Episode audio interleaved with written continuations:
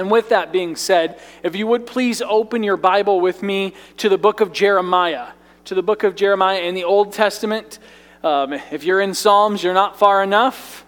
If you've gotten to Malachi, you're way too far.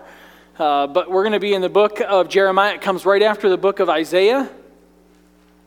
Tonight, or today, sorry, we're kicking off a brand new series called The Seven Deadly Sins. The Seven Deadly Sins.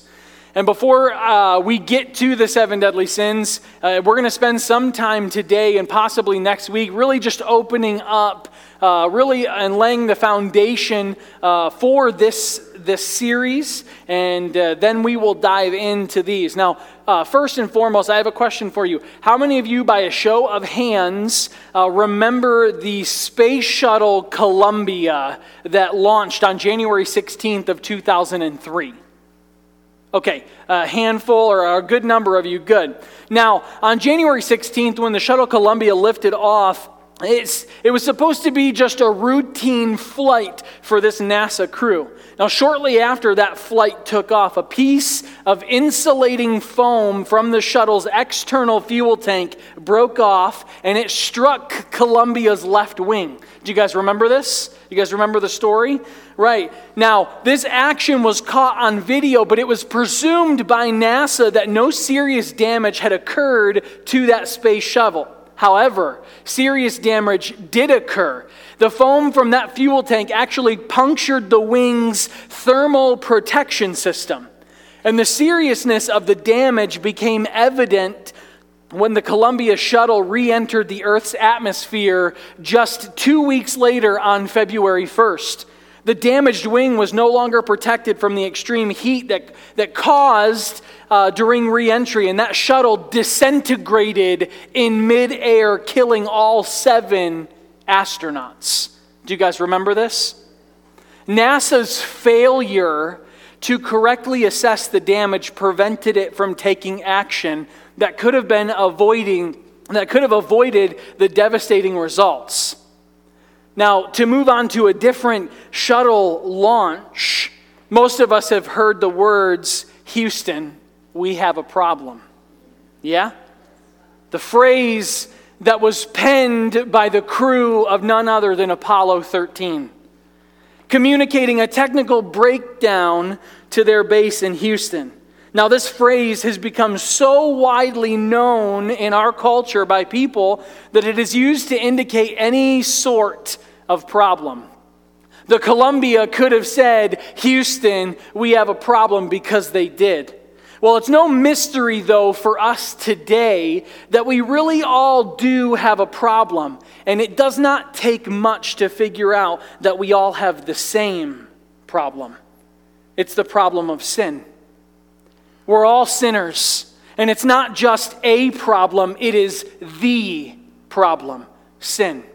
The Bible tells us in this verse that's going to come to the screen in just a moment, Romans 3:23, we all have heard it, for all have sinned and fall short of the glory of God. It's impossible, though, for you and I to describe every single way that we fall short. But the key note for what Paul was saying is that everyone does fall short which is why he said in Romans 5, just two chapters later, Wherefore, as by one man sin entered into the world, and death by sin. And so death passed on to all men, for all have sinned. The Apostle Paul regarded Genesis chapter 3 as totally and historically accurate and true. And it's important for us to understand this morning that the Adam and Eve account in the Bible is not an optional passage that we get to accept or reject or allegorize away in some way. Because according to the Bible and according to Paul's theme, there in Romans chapter 5, you cannot take away the truth of Genesis chapter 3 without taking away the principles that lay the very foundation for our salvation. Adam and I'm not going to dive too deep into this because everyone's heard the, the story of Adam and Eve in the Bible. But Adam was the one that was truly responsible for the fall of the human race, not Eve. Now, before you start jumping down my throat and say, Pastor, well, Eve ate first, especially you men, okay? This is not a way to jab at your wife.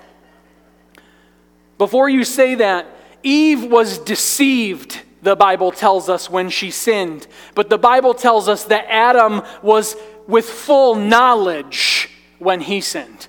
He knew what he was doing was wrong. And so death entered the world and spread to all men as a result of Adam's sin.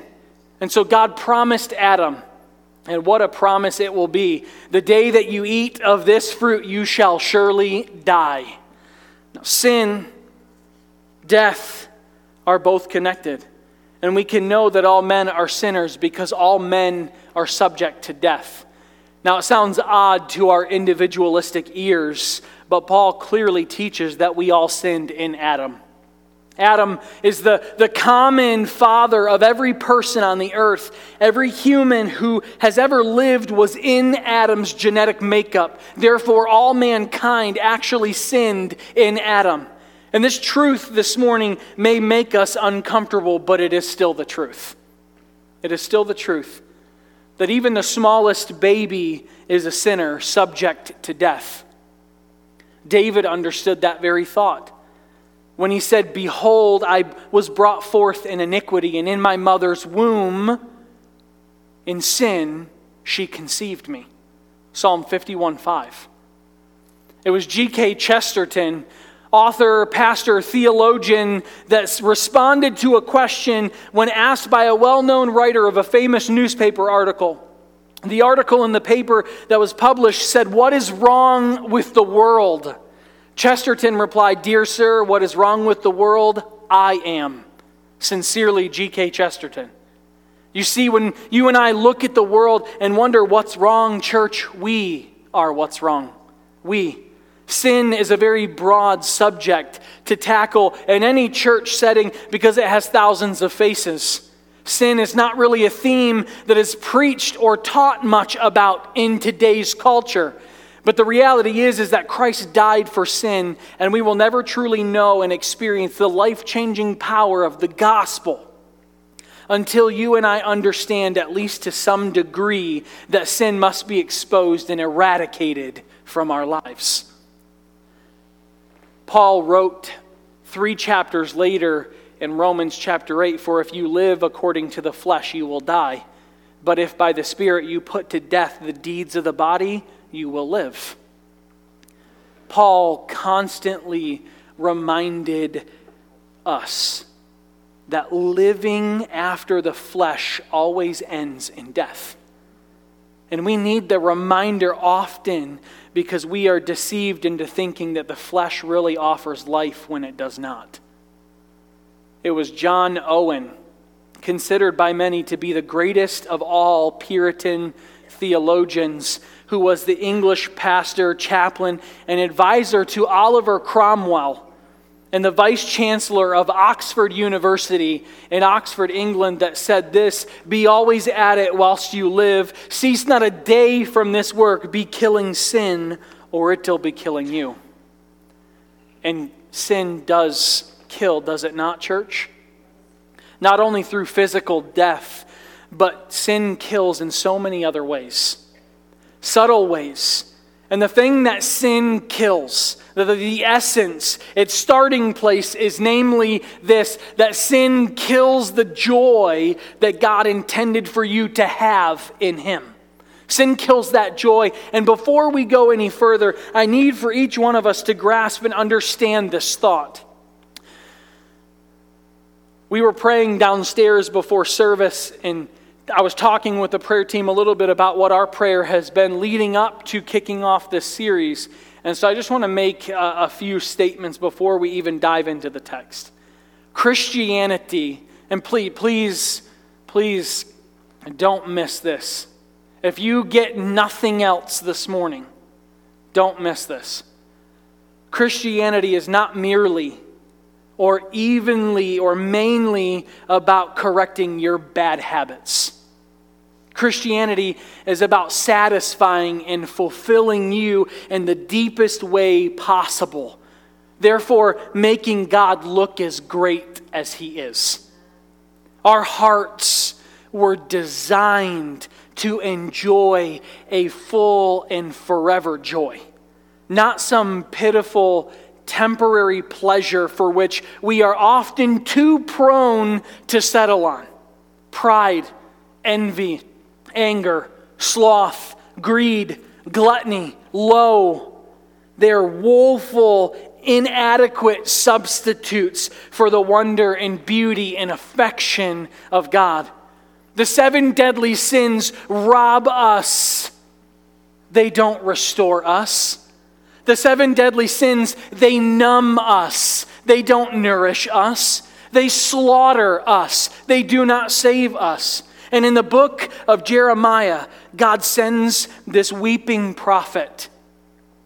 And he comes to expose and explain to the nation of Israel what went wrong. How did they wind up in this way, in exile, experiencing a life of ruin? What's going on? What's the problem? And Jeremiah is like, Israel, Israel, you, you have a serious, serious problem. So if you would, look with me at Jeremiah chapter 2. Let's do Jeremiah chapter 2. We'll start in verse number 1. And he says, The word of the Lord came to me, saying, Go and proclaim in the, he- the hearing of Jerusalem, Thus says the Lord. I remember the devotion of your youth, your love as a bride, how you followed me in the wilderness, in a land not sown Israel was holy to the Lord, the first fruits of his harvest. All who ate of it incurred guilt. Disaster came upon them, declares the Lord. Hear the word of the Lord, O house of Jacob, and all the clans of the house of Israel. Thus says the Lord What wrong did your fathers find in me that they went far from me, and went after worthlessness and became worthless? They did not say, Where is the God who brought us up from the land of Egypt, who led us into the wilderness in the land of deserts and pits, and the land of drought and deep darkness, and a land that none passes through, where no man dwells? And I brought you into a plentiful land to enjoy its fruit and its good things. But when you came in, you defiled my land and you made my heritage an abomination. The priest did not say, Where is the Lord? Those who handle the law did not know me. The shepherds transgressed against me. The prophets prophesied by Baal and went after things that they did not profit. Therefore, I still contend with you, declares the Lord, and with your children's children I will contend. For cross to the coats of Cyprus and see, or send to Kedar and examine with care.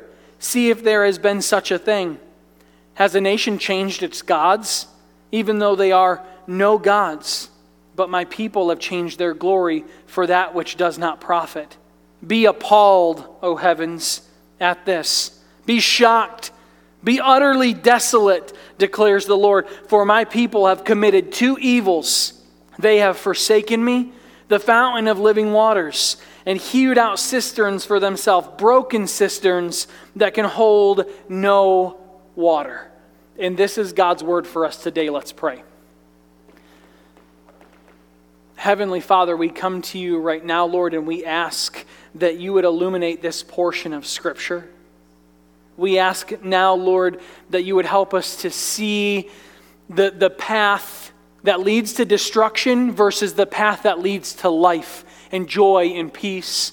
God, I ask now that you would put a craving inside of us to chase after your truth, the abundance of truth that is readily accessible at our fingertips. And Holy Spirit, I'm asking for an understanding in this place this morning. And I ask and pray these things in Jesus' precious and holy name. Amen. Amen. As you listen to the words of our loving Lord to his people here in Jeremiah, I was struck with a profound sense of God pleading with those who were supposed to be following him. It's the language of intervention that we see here in the book of Jeremiah. In essence, God is saying, Listen, don't you get it? Don't you understand how you ended up this way? God is telling the people of Israel, and He's saying to us, church, stop and think. This is a language of love to God's deluded children who have exchanged their joy for that which could never truly satisfy. All sin, church, rises from our confusion and convoluted attempts to try and secure joy apart from God. And so when we talk in the weeks ahead about these seven deadly sins, please note this one thing all sin is deadly. It's like going to a pit of poisonous snakes and, and being asked, which one of them do you want to bite you? All sin is wicked, but in the seven deadly sins, we have what I'm going to call the A list of sins. Now, nowhere in the Bible is this list specifically laid out. Yes, there is a portion of scripture in, in Proverbs that says, These six things does the Lord hate, and seven are an abomination for the Lord. But that list and the seven deadly sins are not congruent. The, the, the list is more like a list of capital or, or root sins from which all other sin seems to be tied. Now, the seven deadly sins actually originated from a bishop who categorized them, and they have been passed down for centuries and centuries in church life. Books and even movies have covered the seven deadly sins. One author describes these as deadly, and the reason that he describes it this way is because he said they are sinful dispositions, which, if given free rein, would take over our spirit, our soul, and our body, leading us further and further down the wide road of destruction. The seven deadly sins are the leading and breeding sins that nest deeply in our hearts, giving birth to other sins. Old Bible scholars and, and theologians call these sins vice sins. How many of you know what a vice grip is? Hey, would you put that picture up there on the screen for me? Here's a, a couple of pictures uh, of vice grips, different types of vice grips. Now, I want you to just hang right there for a moment. Like a vice grip tool that slowly and steadily clamps down a vice sin does the same thing. It slowly and steadily clamps down on your life. These sins take hold of your life and they keep you entangled or ensnared. I want you to please note this morning that vice sins, the seven deadly sins, the sins that talked about that are talked about in the Bible do not take hold overnight. Did you hear me church? The vice sins that we are about to talk about over the next several weeks do not take hold overnight. They're internalized, they're formalized over time. We might even say that they have been forged into you. There's a song that um, I know not everyone is a fan of Casting Crowns, but there's a song that they sing that said, It's a slow fade when you give yourself away. That right there is what you see in Scripture a slow fade. They, they become the sinful patterns and habits that we form over time. They become woven into the very fabric of our disposition. I know it's not Christmas time, but one of my favorite books and plays to watch is Charles Dickens' A Christmas Carol. And as I was putting this sermon together, all I could think about were the chains that held Jacob Marley in that book, in that play, in that movie. They were forged by his own choices. They were forged by actions, one cruel link at a time. And the same as it is in our lives, the, the vice sins encompass us. They weigh us down. They follow us every single place that we go. And when we turn to these vices, the, these killjoys that I will call them, these lovers, what we see is what is wrong with us. That we have distorted and, and disordered love, whereby God has been completely replaced by something or someone else in this life. And that's what Israel's issue was here in Jeremiah. And that's oftentimes what our issue is. And that's very core. The essence of sin is denial. And so, the first thing I want you to see is that the root of our problem is revealed in our denial of sin. The root of our problem is revealed in our denial of sin. Please listen carefully this morning denying that you're a sinner brings fatality. admitting that you're a sinner is your only hope of salvation in this place. And the problem is this man does not and oftentimes will not admit that very thought. Sin is, is denial, and it was the problem of Israel, and it's our problem still today. Insights into the seven deadly sins reveal our unwillingness to admit we have a problem. And here will be the danger for us sitting here. Herein lies the very danger over the next several weeks as we study through these seven deadly sins. It will be namely you and I saying, I'm not prideful, but I know who is. I wish they were here to hear this sermon. Like, I'm not envious. I'm not angry. I mean, I'm not. I'm not lazy, but my kids are. My spouse is. My coworkers are. I mean, I'm, I'm not greedy. I mean, man, I give what every average American Christian gives 2%. I mean, it's the people on Wall Street that are really greedy. I mean, I was generous once. I mean, I don't struggle with gluttony. I mean, half of the world is starving, and the average American is overweight. And I'll just leave this one for now. I'm not lustful. It was Adam and Eve all over again. Deny, blame, hide deny, blame, and hide. And in the text today, God is pleading with people to see their sin, to see what they have done, to stop the denial, to recognize we have a problem. I mean, think about it like this let someone criticize you. Most of the time, our reaction is immediately denial. I'm not that way. I mean, like, yeah, I know, consider the source, right? But when was the last time we considered God's voice? You know, God has often brought people into my life to point out to me how I really was. I mean, even if we think the person that comes into our life is a cuckoo bird, all right? It could be that the very words that they are speaking to you is God's way of revealing to you who you really are. I mean, how we respond to compliments and criticism really reveals a lot about who we are. You know, we, we tend to deny the things that are wrong with us. It's why we don't ask for help. It's why we reject discipleship and accountability in this life. It's, it's why we are quick to point out the faults in other people. We just don't want to admit that we have a problem. We, we deny that we have a problem, but there is no denying one thing. People living in denial are pretty much joyless. They're joyless. Maybe momentary happiness at times in their life, but no eternal joy for the person who lives in denial.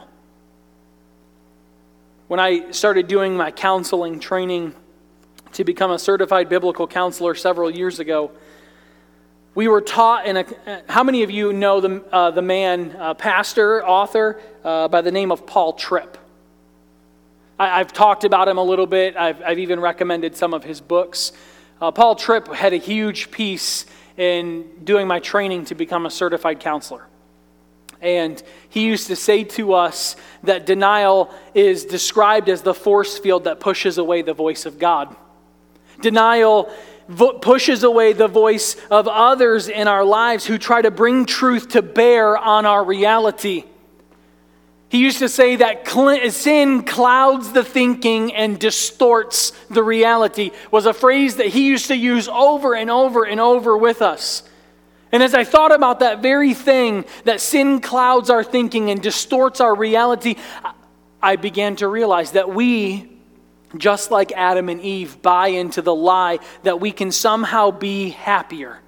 That life could somehow be more pleasurable by trying to fill our life with things that could never satisfy drugs, alcohol, sex, pornography, food. Things that will never truly satisfy you, ever. Because we are attempting to fill a God sized hole with creation and not the Creator Himself. You see, that the beauty of the Garden of Eden was not meant to satisfy Adam and Eve. It was the unbroken and perfect relationship that they had with God that was supposed to fulfill their life. Their joy was not found, though, in the Creator, it was found in the creation. And their joy, their, their sacrifice, killed their joy. It killed it for a self centered, self pleasing choice. If you're a note taker in here this morning, I want you to write this down that our joy is killed when it's not based in and on God. When your joy is not based in and on God, your joy is killed. When we are self centered, God is no longer the center of our joy, and everything in our life becomes off centered. The, the proof of Israel's sin here in the text is unearthed in a verse that we didn't cover. I want you to look with me at verse number 19. Listen to what Jeremiah speaks by inspiration of God. He says in verse 19, Your evil will chastise you, and your apostasy will reprove you. Know and see that it is evil and bitter for you to forsake the Lord your God, and fear of me is not in you, declares the Lord God of hosts. You know what I thought was really interesting about the, the name that was given? The Lord of hosts is the fight God, the God who defends you, the Lord of hosts. This is the Lord of hosts talking, the one that it, we see in Psalm 46 that he says that God breaks the bow and bends the spear and causes the wars to cease, that makes the mountains melt. Same God is saying, You don't fear me. You've forsaken my name. God is telling the church, He's telling Israel, You're killing your joy. You're killing your joy. Your life is becoming bitter and angry and discontent and evil and distressed. It's filled with hurt because of your choices, because of your actions. Your own sin has caused this. You're breaking your life apart. You're destroying your own soul on the anvil of your own choices. Can't you see it? Stop the denial. You have a problem.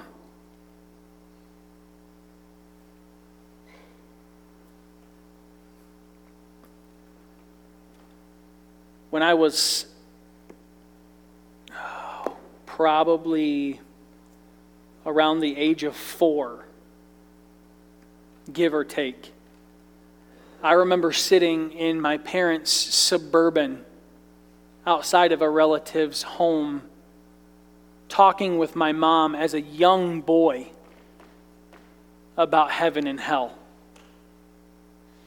And I remember in that moment of my life realizing I didn't want to spend eternity separated from God.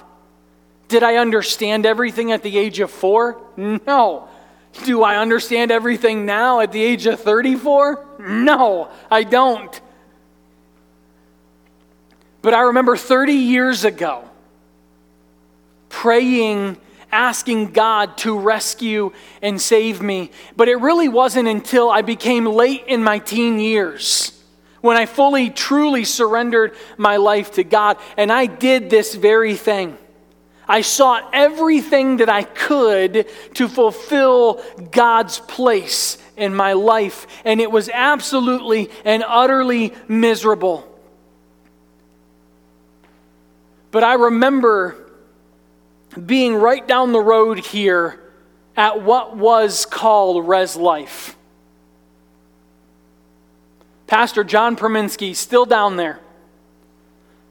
You may not agree with the things that they do or the things that they say, but God used Pastor John in my life in a tremendous way. And not only that, but there was a man who was the worship pastor there by the name of Jared Gregory who is probably one of my greatest friends still to this day. And I remember Pastor John stepping into the pulpit and the old building. It was packed. It was a Wednesday night. And I remember living a life that was complete hypocrisy. I was a youth leader. I was going to go into ministry. And then I would walk out of those four, that, the four walls of that building and I would live a life pleasing to Satan, not to God. I was addicted to pornography in such a strong way in my life that it affected everything that I did. It made me treat one of the greatest gifts of my life in such awful ways, degrading the very blessing that God gave. And Pastor John stepped into the pulpit that night saying that the Lord had given him something completely different than he had planned on. And he said, Tonight I want to talk to you about secret sin. And he began to unpack scripture, and I felt the weight of the Holy Spirit unlike anything I had ever felt. And I remember following service. I told my wife, I said, You can head home. I said, I'll walk because we just lived up the road and I said, I need to talk to somebody. And I, I remember sitting there and telling Pastor John that sin was a horrible malignancy in my life, that it was literally destroying every avenue. And I said, Pastor John, I remember praying, asking God to come into my life. I remember, I remember that day. I will never forget it. I said, and yet I have chosen I have chosen this own path and I don't want to walk that way anymore.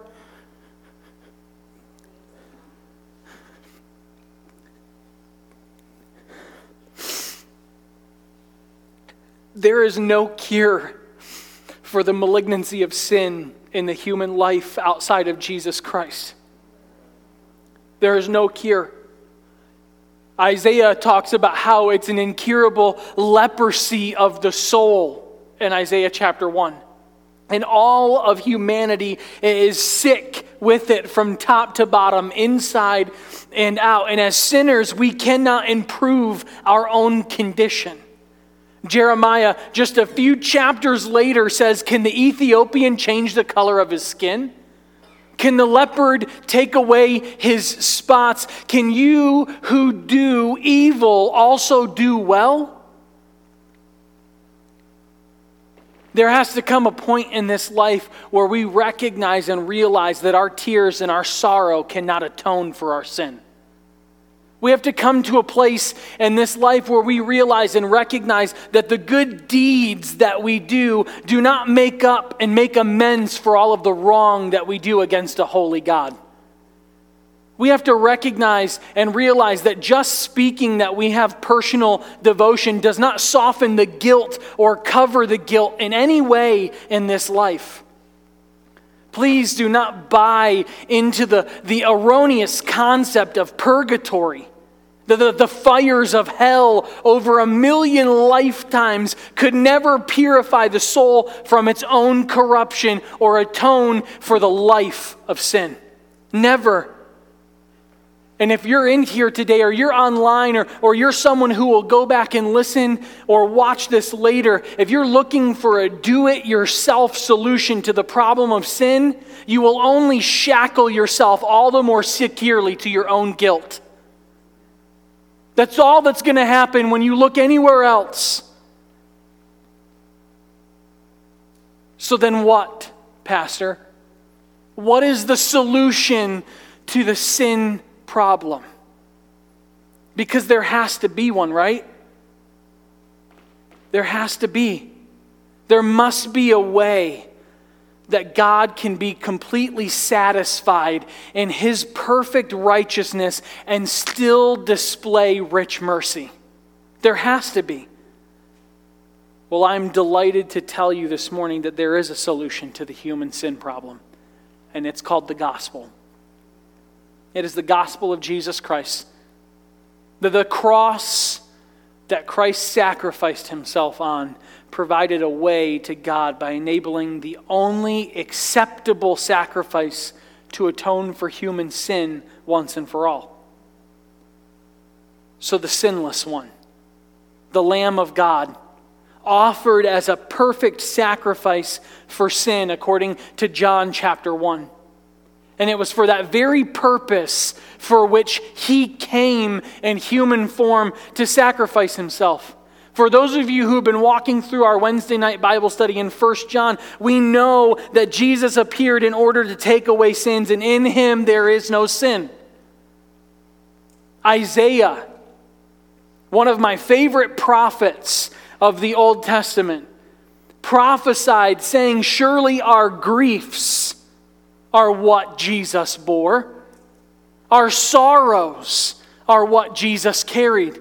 He was pierced for our transgressions, He was crushed for our iniquities, He was chastened for our well being, and that all fell upon Jesus. Isaiah 53. Christ offered himself without blemish to God, according to the writer of Hebrews. He paid the penalty to the fullest on our behalf. All of the sin was imputed to Christ, was placed upon him, and he died. But thank God, by the power of God in him, he rose three days later. Amen, church? Because the, the resurrection is, is key to salvation, it's key to the gospel.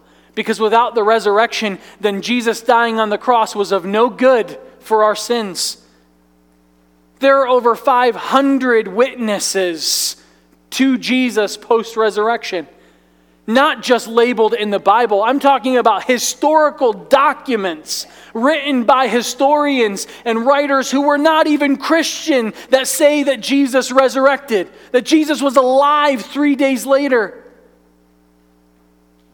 And so Jesus rose from the dead to declare victory for the first time, not over just death, but over sin as well, defeating Satan Romans 4 tells us that he was delivered up because of our transgressions and was raised in order to justify. And further than that, church, God reckons all believers righteous because of Christ. He accounts Christ's righteousness to you as a believer. I think that's a beautiful picture, is it not? that it was your sin that kept you out of living peaceably with God, and yet through the sacrifice of his son, you can be seen as righteous? 2 Corinthians 5:21 He made him God made Jesus to be sin who knew no sin so that we might become his righteousness. God redeems those who believe and he makes them new 2 Corinthians 5:17 All those who are in Christ are a new creation. The old or the former things have passed away, and behold, all things become new. And so, if you are a believer in here this morning, you should rejoice because you know those truths. You should, you should be jumping for joy while you're seated. Some of you will get that in a couple of hours, it'll be fine. Every moment that God allows breath into your lungs, you should never, ever, ever forget. You should always remember that you have an entirely new nature because of Jesus Christ. And that new nature gives you a love for righteousness. That new nature gives you a love for truth and a hatred for sin. And if you're unsure of your salvation this morning, if you are unsure, hearing those truths should bring you to a point of despair. And I don't mean to be harsh in any way, but it should bring you to a point of despair. It should bring you to a place where you say, Well, what could I possibly do to change my hopeless condition? And the answer is nothing. Nothing at all. You are utterly dependent on the mercy of God for your salvation. But if you cry out, if you cry out with your heart this morning, something uh, akin to that which the Philippian jailer said when he said, What must I do to be saved? Then take heart. Take heart this morning. Why? Because the Spirit of God is already working inside of you. What must I do to be saved? Jesus was so clear. Jesus was so concise when he commanded the troubled sinner to repent and believe in Mark chapter 1. He was so clear. To repent is, is to turn away from all of your transgressions. I mean, the prophet Ezekiel explains it beautifully in Ezekiel chapter 18. And if, if confessing and forsaking your iniquity and having a complete hatred of sin is what repentance is, if it's stressing the turn away, then what is the believing? The believing is turning towards someone, and that someone is Jesus Christ. So I'm turning away from my sin and myself today, and I'm turning towards the person who offers life. I love what Luke pens in Acts chapter 16 believe in the Lord Jesus and you shall be saved. You know, you, you can't lay a hold of Christ while still clinging to your sin. Did you hear me? You can't lay hold of Christ while you're trying to cling to your sin. So, unless you pry your heart from the passing pleasures of this world, you'll never truly see God for who He is. I mean, God's salvation from the flames of an eternal hell involves a glorious liberation from the control of sin in this life.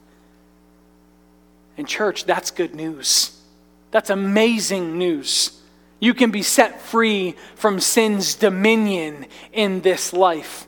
Take hold uh, of Christ. Take hold of everything that the gospel offers you seriously because guess what, church? It may be your last opportunity. And I'm not going to stand up here and, and be all doom and gloom and, and, and be the hellfire and brimstone preacher like Amos was in the Old Testament. But you don't know what the next 30 minutes hold. You don't know what the next five hours hold. You don't know what the next week or month or year holds. Do you guys remember the story that I shared with you several months ago about the young lady in our youth ministry? She's a junior in high school, summer camp. God was working in her life. You could see it. You could see everything about it. It's like she was running to the altar every single time there was an opportunity, completely broken. And I remember talking to this young lady night after night after night of summer camp. And on the final night that we were there, she said, I'm not ready to do this because I want to live my next year in fun while I'm a senior. I want to have fun one more year, and then I will give everything to God. Three weeks later, she died in a car accident. I remember standing in the chapel of our church where our youth group met, having a funeral for a young lady aged 17 years old who three weeks prior told me I can't give it all to God because I want to have fun. What do you say to a parent? What do you say to a sibling? Your sister's in hell? Church, it may be your last opportunity. We need to run hard and fast to God. We need, and, and for those of you who are believers, if you've gotten away, you need to return to God because the, the lover of your soul, the one who paid your sin debt and gave you eternal life, is waiting. Our only hope in this life of dismantling sin and getting out of its vice grips on our lives only comes through the power of the gospel. And to be honest with you, we need a strong dose of justification and heart transformation. We need a ministry work of the Holy Spirit in our lives. And I am not talking about some mystical, like, cloudy thing going, no. We need a work of the Holy Spirit.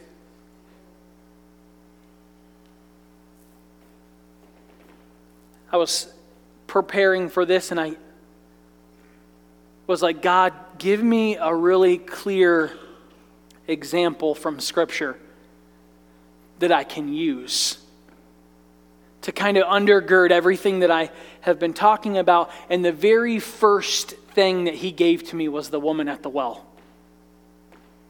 Everyone knows the account of the woman at the well.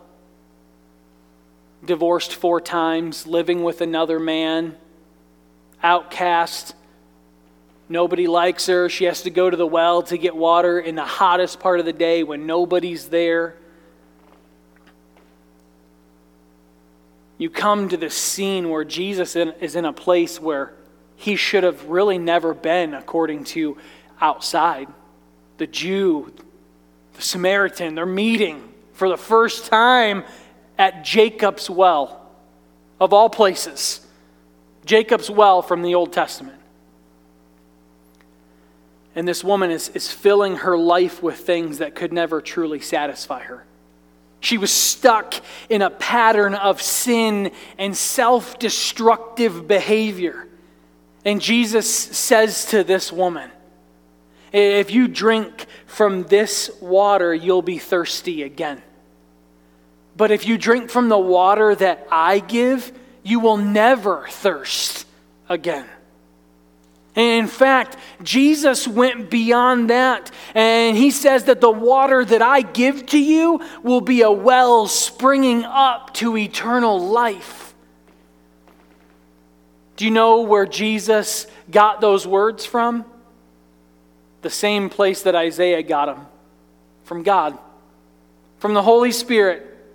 Jesus came to a world of dry hearts and thirsty souls and empty lives, and he invites us to come and to eat and drink and live. Do you remember what the woman at the well did once she received Jesus? Most of you are like, she ran and told everybody, right? Yeah? There was something she did first. She left her water pot. She left her water pot. Why? Why? Well, because she had the very well, the living water springing up inside of her, bursting forth with life, satisfying her in ways that she had never before experienced. And as your pastor, I say this in the most loving way. Some of us are continuing to walk down a very dark path. And we're making attempts to fill our water pots with things that will never satisfy us.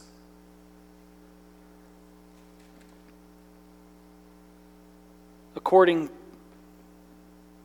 to the scriptures that I hold very near and dear to my life, we can get more than just a drink we get more than just a drink with Jesus Christ.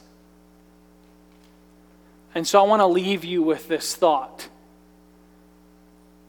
When are you going to tap into that well? When are you going to tap into that well? Let's pray. Heavenly Father, we come to you, Lord, in this place, and we thank you for the truths of your word. We, we thank you, God, that you, you sent your Son to make a way, that all sin was placed upon him, that he was beaten and, and bloodied and bruised for our sin, that he died. But Lord, we thank you for the resurrection. Because life comes with that resurrection. And so, Lord, I'm asking in this place right now if there are those who do not know you, God, that they would be willing to cry out to you in this place. Lord, that those who may not have a relationship with you, that they would want that living water like the woman at the well the one who was seeking after relationships and, and sex and, and every other thing, Lord, and nothing would satisfy except for you. And so, whatever it is in this life that is, is attempting to take your place, Lord, I'm asking right now that we would have the strength to lay it aside. That we would have the strength to place it at the altar where we meet with you. And for the believer in here, the one that's still attempting to fill their life. I ask, Holy Spirit, that you would make us uncomfortable in our sin. That there would be nowhere to turn except for to you, not to our spouse, not to a substance, not to food, not to anything else except for you, Lord, because you are the healer, you're the restorer, you're the protector, you're the life giver, the sustainer. Holy Spirit, we need a work of you. Mold us and shape us in this place. And for those who may be in here this morning that are saying, God, I have a decent relationship with you, I'm, I'm seeking you. Holy Spirit, in those people, I pray that you would give them eyes to see the ones that are lost, hurting, and broken around you.